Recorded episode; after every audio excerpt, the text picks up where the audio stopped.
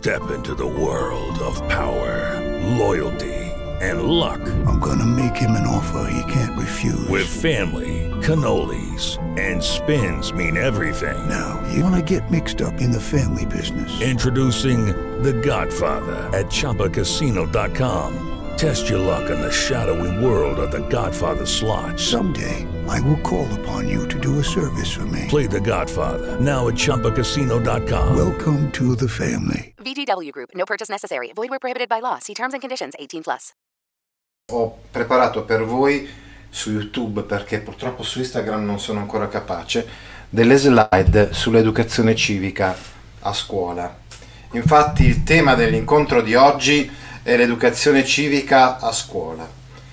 E questo piccolo contributo nasce dalla mia partecipazione ad un incontro con il professor Andrea Caspani. Ecco, vediamo alcuni amici che stanno partecipando a questa live, diretta live anche su Instagram. Non c'è bisogno, anche se non riuscite a vedere le slide voi di Instagram, poi al limite potete eh, vedere eh, quando il video verrà eh, caricato, viene subito caricato eh, su YouTube, non c'è nessun problema. Però ecco, diciamo che nel 1900, eh, scusate, nel 2019 è stata fatta una legge, si chiama la 92, legge 92 del 2019, che è stata fatta tra l'altro con il governo Conte, primo governo Conte, quindi quando c'era ancora un'alleanza fra 5 Stelle e Lega. Poi però questa legge è stata messa in atto con il secondo governo Conte. E questa legge essenzialmente dice che eh, verrà introdotta, viene introdotta, è stata introdotta dal 1 settembre 2020 una materia nelle scuole di ogni ordine e grado, comprese le scuole dell'infanzia. Io sono un preside di quattro scuole dell'infanzia, tre scuole primarie e due secondarie di primo grado, in tutte le scuole dell'istituto che io dirigo, eh, è stata introdotta l'educazione civica. Si tratta di una materia trasversale, infatti tutti gli insegnanti possono insegnare educazione civica. Sul nostro registro elettronico, ad esempio, tutti gli insegnanti, oltre alle loro materie, per esempio c'è chi insegna, so, italiano, storia, geografia, educazione civica. Questo una volta, io mi ricordo quando ero un insegnante di lettere, era, era parte del mio curriculum, no? E anche delle mie materie, diciamo, però era sempre un po', mh, come dire, inglobata dentro l'ora di storia. Adesso invece c'è anche matematica e scienze educazione civica, cioè la professoressa di matematica che può insegnare matematica e scienze oppure entra un'ora e fa educazione civica, oppure c'è non so, tecnologia ed educazione civica, educazione fisica ed, ed educazione civica, eh, inglese ed educazione civica. E infatti i docenti della mia scuola, insieme con il sottoscritto, no, hanno fatto tantissime riunioni per organizzare questo insegnamento e quindi per esempio per suddividersi anche le 33 ore all'anno, cioè un'ora alla settimana, da dedicare a questo insegnamento. Abbiamo già elaborato anche il nostro modello di valutazione, perché ovviamente bisogna dare un voto di educazione civica, lo si dà insieme tutti i docenti del consiglio di classe.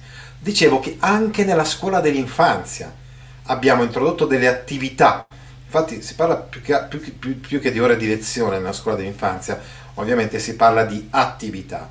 Ebbene, ci sono delle attività di educazione civica, abbiamo, per esempio abbiamo fatto so, a novembre i diritti dei bambini, eh, eccetera. No? Quindi diciamo che è una bella sfida questa dell'educazione civica, alla quale però oggi vogliamo accostarci grazie al professor Andrea Caspani, anzitutto facendo un po' di storia, di riflessione ecco, sul concetto di per sé di educazione civica. Per esempio, quando io ho, ho fatto l'Open Day della scuola dell'infanzia, cioè uh, qualche settimana fa, insomma, ho uh, presentato insieme alle mie referenti di ordine, cioè alle maestre ehm, che sono punto di riferimento della mia scuola dell'infanzia e fiduciarie di Plesso, ho presentato la mia scuola dell'infanzia alle famiglie o, o magari anche semplificando e banalizzando, no?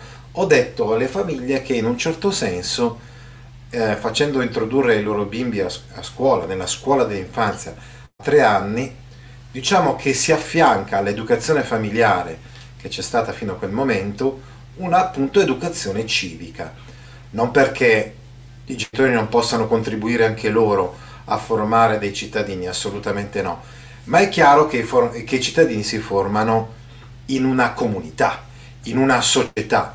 È chiaro quindi che le bolle, cioè vuol dire sono le sezioni ecco, della scuola dell'infanzia, rappresentano la prima società, la prima comunità in cui quei bimbi eh, partecipano e mettono alla prova il loro senso civico, imparano anche ovviamente a stare eh, in comunità, a seguire le regole.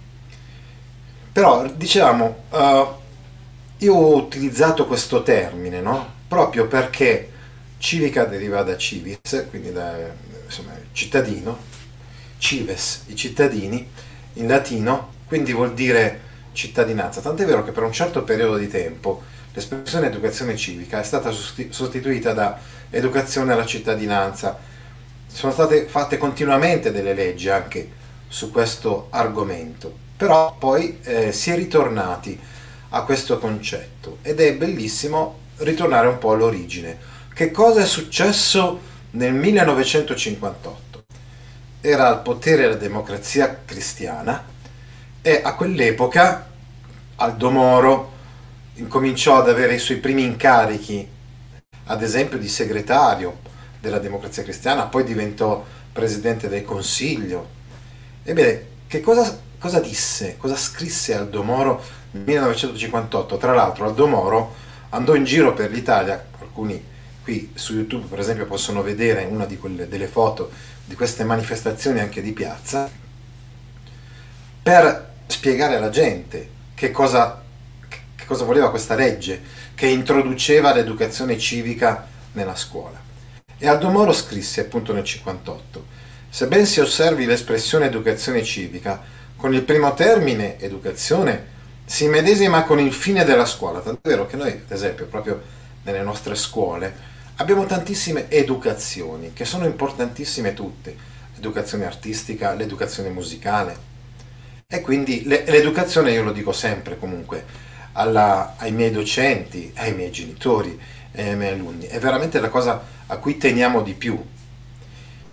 Però dice, col secondo termine, dice Aldo Moro, civica, si proietta verso la vita sociale, giuridica, politica, verso cioè i principi che reggono la collettività e le forme nelle quali essa si concreta. Ecco quindi, non, vedete, questo obbliga la scuola a non rimanere chiusa in se stessa. Fare educazione civica vuol dire automaticamente aprirsi alla società, aprirsi appunto alla politica nel senso più nobile del termine, quindi il bene comune, la polis, no? la vita sociale, la vita di comunità, i principi che reggono la collettività. Quindi, eh, per esempio, quando io ho iniziato a fare l'insegnante si diceva proprio questo tu nell'ora di educazione civica devi far conoscere la Costituzione, che è la legge fondamentale dello Stato ed è il fondamento del nostro vivere associato. E io questo ho fatto. Per fortuna ci sono delle scuole in cui si è continuato a studiare la Costituzione, eh, perché per esempio c'era una professoressa di diritto. Nelle altre scuole la Costituzione è stata un po' messa da parte negli ultimi decenni e questo non va bene perché davvero un punto di riferimento fondamentale. Adesso comunque rifletteremo su questo concetto. Qui si eh, diciamo, aggiunge in questa legge, la legge 92 del 2019, l'educazione alla sostenibilità e all'ambiente e anche la, l'educazione diciamo, alla cittadinanza digitale, che sono fondamentali anch'essi.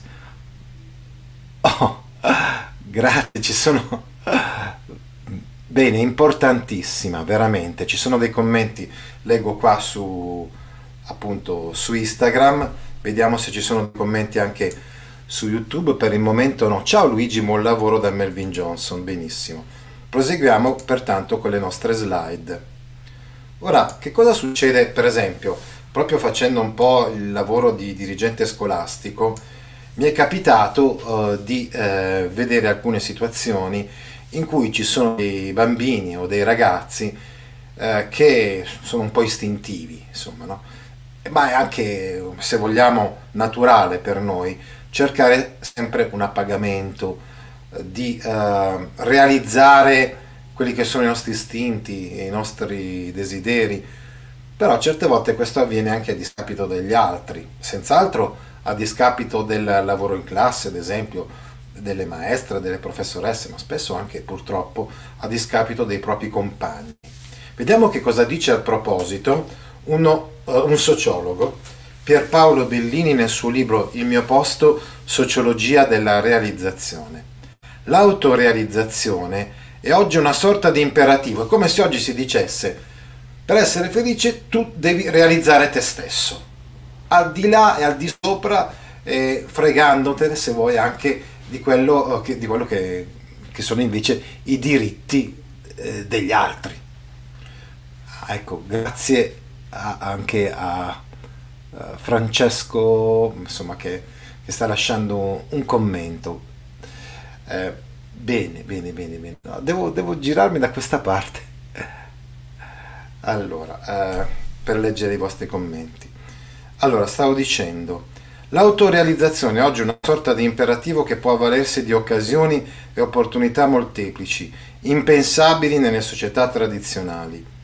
Cioè, non c'era mai stata nella, nella storia dell'umanità un'epoca in cui uno poteva davvero permettersi tutto quello che ci si può permettere nella, nella, società di oggi.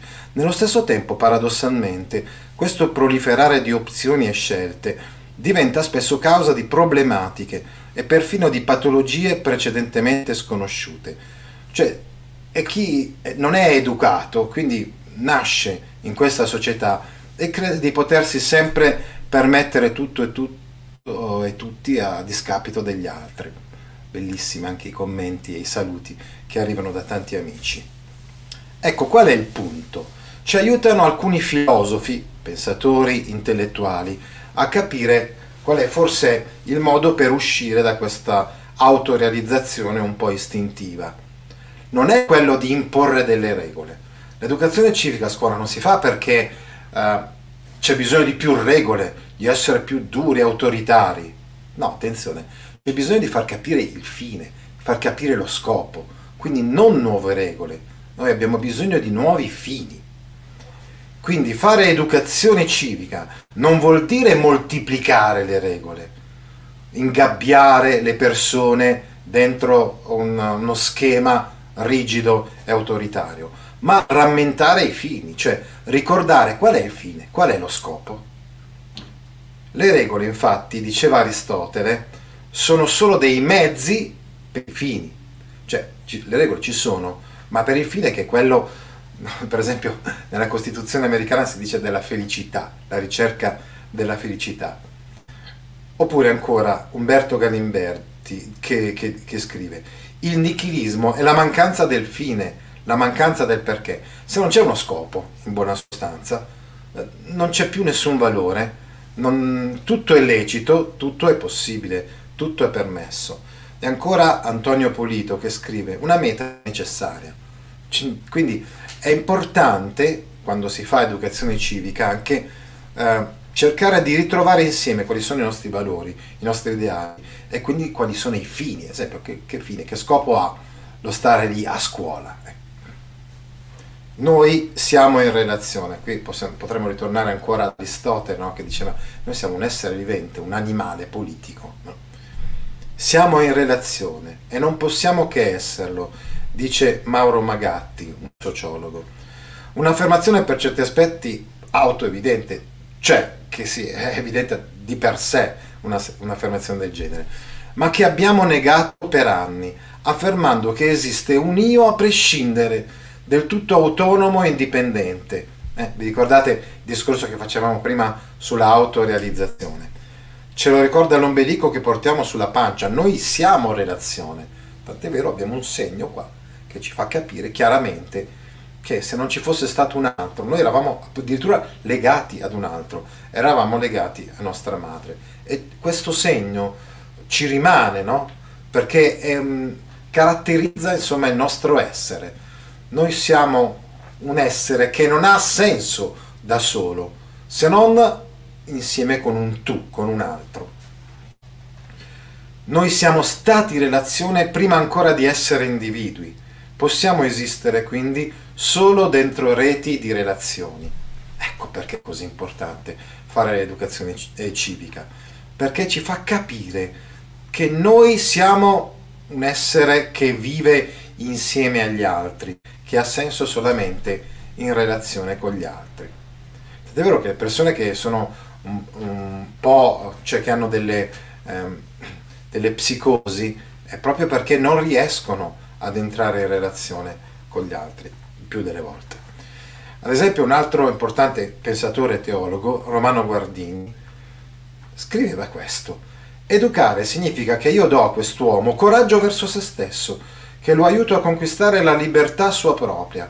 Ecco, quando si parla di libertà, ecco, eh, anzitutto si, si parla, giustamente e correttamente, non dell'autorealizzazione di cui parlavamo prima, quindi libertà di fare tutto, no? ma libertà per. Libertà, ad esempio, significa anzitutto autostima, quindi eh, capire che io ho un valore. Gli uomini desiderano vivere insieme, diceva Aristotele. E Giorgio Gaber, ovviamente, eh, come dire, un cantante che io amo tantissimo, eh, diceva appunto, la libertà non è uno spazio libero, libertà è partecipazione. Ecco, eh, anche questa frase è molto significativa. La libertà quindi non è avere uno spazio libero che poi si deve espandere no? a discapito degli altri, ma è partecipazione a un progetto comune. E infine concludiamo questo, questa breve riflessione appunto con le riflessioni di Andrea Caspani, un grandissimo amico, un grandissimo collega perché è stato professore, collega due volte perché è stato dirigente scolastico. Adesso lui giustamente mi ha detto questa frase eh, veramente chiarificatrice. Carissimo Luigi, io sono in pensione ma non sono un pensionato, nel senso, sì, sono in pensione, sono in quiescenza, ma continuo veramente a, appunto a vivere in relazione, no? E quindi, per esempio, con tanti amici dirigenti scolastici di Disa, ha, fatto, ha, dire, ha fatto un, un, lavoro proprio sull'educazione civica e sta raccogliendo, prima ha fatto un, un lavoro di riflessione sull'educazione civica, adesso sta raccogliendo, raccoglierà anche il lavoro che io faccio nella, nella mia scuola, in un certo senso quella che è l'attuazione di questa legge sull'educazione civica. Ebbene Andrea scrive, cioè, concludeva il suo intervento e io quindi concludo con le sue stesse parole. Noi non siamo semplicemente individui, ma persone che attraverso l'altro costruiscono la vera libertà. Ecco, questa differenza fra individuo e persona è fondamentale perché ci fa capire che noi no, non siamo dei monadi in sostanza. Quindi non è vero che la mia libertà finisce dove comincia la tua, ma la mia libertà comincia se c'è la tua. Ah sì, ecco, attenzione. Quindi noi pensiamo sempre, quando pensiamo alla libertà, a uno spazio che dobbiamo costruirci, magari anche espanderci più possibile, in modo tale che io resto nel mio, uh, nel mio guscio, tu nel tuo, no? La filosofia del lanternino, non so se avete letto uh, per caso quel brano bellissimo tratto dal Fumattia Pascal uh, di Luigi Pirandello. No, invece le cose stanno diversamente, che la mia libertà comincia se c'è la tua, la mia libertà ha bisogno della tua, l'altro è la possibilità per la mia libertà. Educazione civica vuol dire questo, io sono libero, divento libero, nel momento in cui sei libero anche tu. E quindi insieme possiamo crescere e insieme cresce la nostra libertà. Bellissimo. Uh, bellissimi anche diciamo, i commenti che hanno scritto tantissimi amici uh, su Instagram. Adesso leggiamo uh, per finire i commenti degli amici su YouTube. Per esempio abbiamo Thomas, da americano residente in Italia da 5 anni L'educazione civica a scuola fu fondamentale nel mio percorso scolastico. La Costituzione, la storia del proprio comune, del proprio paese, le associazioni e l'etica. Ecco, quindi sicuramente eh, conoscere, conoscere la storia, dicevamo, eh, anzitutto la Costituzione, quindi la nostra legge fondamentale, la storia del proprio comune e del proprio paese, perché ricordatevi, uno per capire bene se stesso deve capire quali sono le radici da cui viene. Quindi perché uno ha così tanta voglia, così tanto desiderio, magari lo chiede ai suoi genitori, ma voi come vi siete incontrati, qual è la vostra storia? Perché uno è contento quando il nonno racconta le sue storie? Perché capisce meglio se stesso, uno. Poi ancora le associazioni, l'etica. La fede e la fiducia non si impongono ma si offrono. Insegnare vuol dire appunto lasciare un segno. Ecco, uh, anche quello che ha scritto Melvin Johnson è molto importante e infatti l'abbiamo messo proprio anche eh, nella copertina del nostro gruppo Facebook a tutta scuola. Cioè abbiamo ricordato, e ce l'ha ricordato Massimo Recalcatino, qual è il significato della parola insegnare. Lasciare un segno, indicare più che altro. No? Insegnare vuol dire questo. E con queste bellissime riflessioni vi vorrei lasciare. Lucky Land Casino asking people what's the weirdest place you've gotten lucky? Lucky? In line at the deli, I guess? Aha, in my dentist's office.